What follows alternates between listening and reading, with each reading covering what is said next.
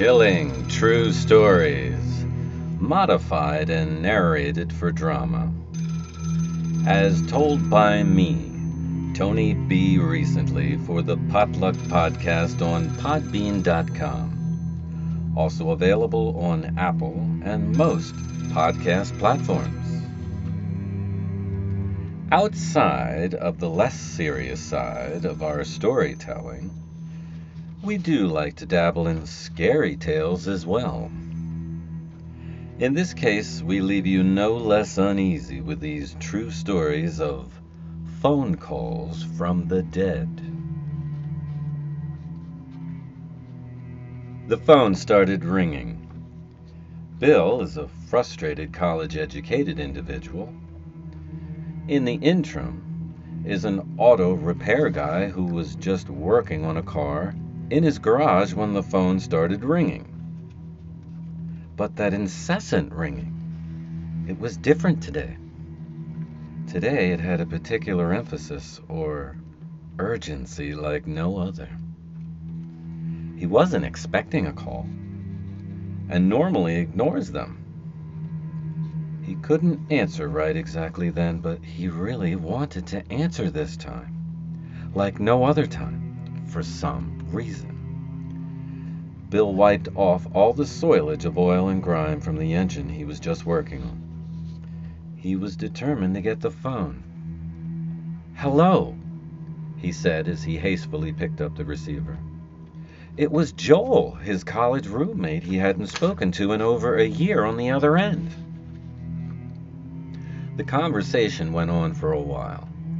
Joel informed Bill that he's taken a job near his place of employment, that it would be cool if they could get together for lunch or whatever. Bill loved the idea and promised to visit the next day. Bill joked to Joel about bringing a case of beer. Then Joel's attitude became uncharacteristic. Joel had explained that he no longer relies on old comfort habits anymore, that he's changed. Then the call ended. Unfazed, Bill was excited about the idea of meeting up with his old mate from college. So he arrives at his friend's place of employment, goes to the front desk, and is shocked to discover that Joel has been dead for over a week now. For over a week. For Joel has been week. dead for, for over, over a week a now. Week.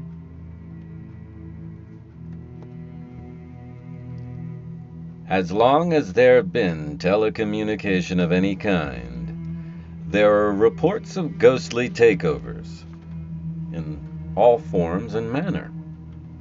There have been calls from the beyond. As the nineteen seventy-nine book Phone Calls from the Dead by parapsychologist Raymond Ballast and D. Scott Rogo, who enter into great depth about this subject and these paranormal phone calls. Seems the majority of these calls come within twenty-four hours of death. In some cases, it's been noted up to two years later. During these conversations with the dead, they oftentimes seem confused or disoriented. In the spring of nineteen sixty-nine, Mary rented a cottage to complete her college thesis.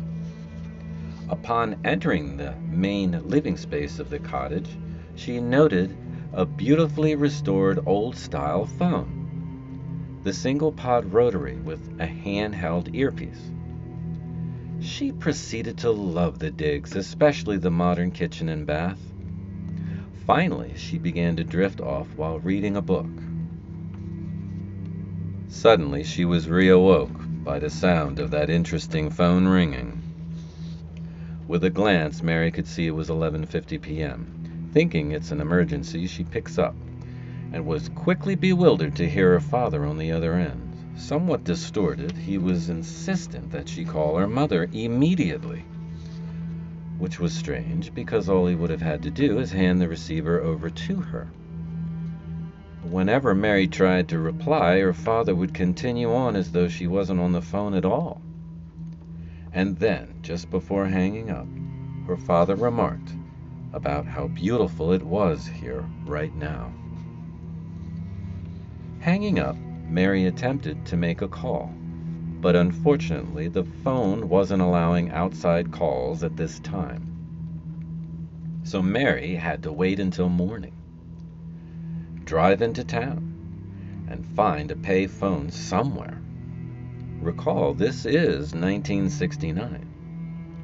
She finally does find a phone, and Mary was shocked to hear that her mother was too distraught to answer the phone because the evening prior she was beside her dad while he died. Devastated. After taking in this information, Mary also was rattled to find that her father's death occurred around ten thirty p m But Mary was talking to her dad at eleven fifty p m Upon returning back to the cozy motel and not eating anything all day, Mary decided to order in. She picked up the phone, and not only was there no dial tone, there were no wires going into the wall. The beautifully restored phone was completely ornamental. The phone was completely ornamental. The phone was, the completely, phone was completely ornamental. ornamental. Perhaps the most famous of these ghostly communications was ironically by horror author Dean Koontz. In September of nineteen eighty-eight, as Koontz was beginning to work, his private phone began ringing. Thinking it to be important, he picked up. For a short time, there was silence, then crackling noises with static. Then a female voice had suddenly uttered the phrase, "Please be careful."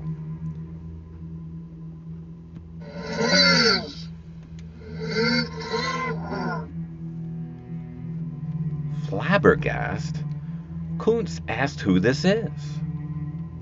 Ignoring his request, she repeated herself two more times and then hung up.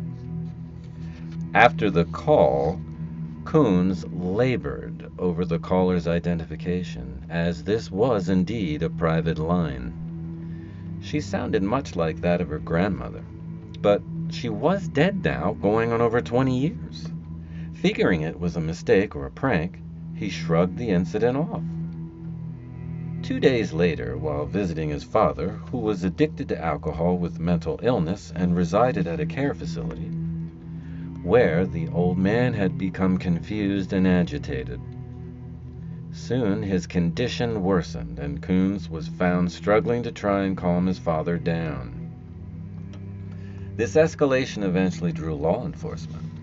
Once the police arrived, and not really knowing exactly what's going on, they had weapons drawn and aimed at Dean Koontz, ready to shoot. But the phrase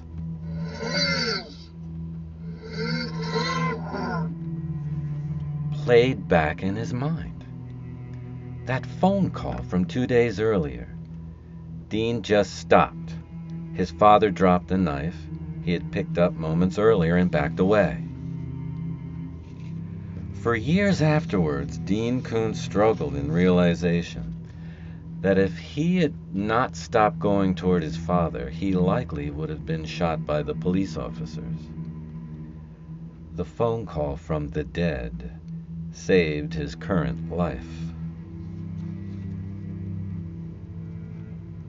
There are countless examples of people calling someone only to discover that person to be dead sometime before the call was made. Perhaps even you experienced this. This is Tony B. recently saying thanks for listening. If you or someone you know has had a similar experience, let us know in the comments section below. And while you're here, like, share, and subscribe. It helps us in the algorithm. Thanks again.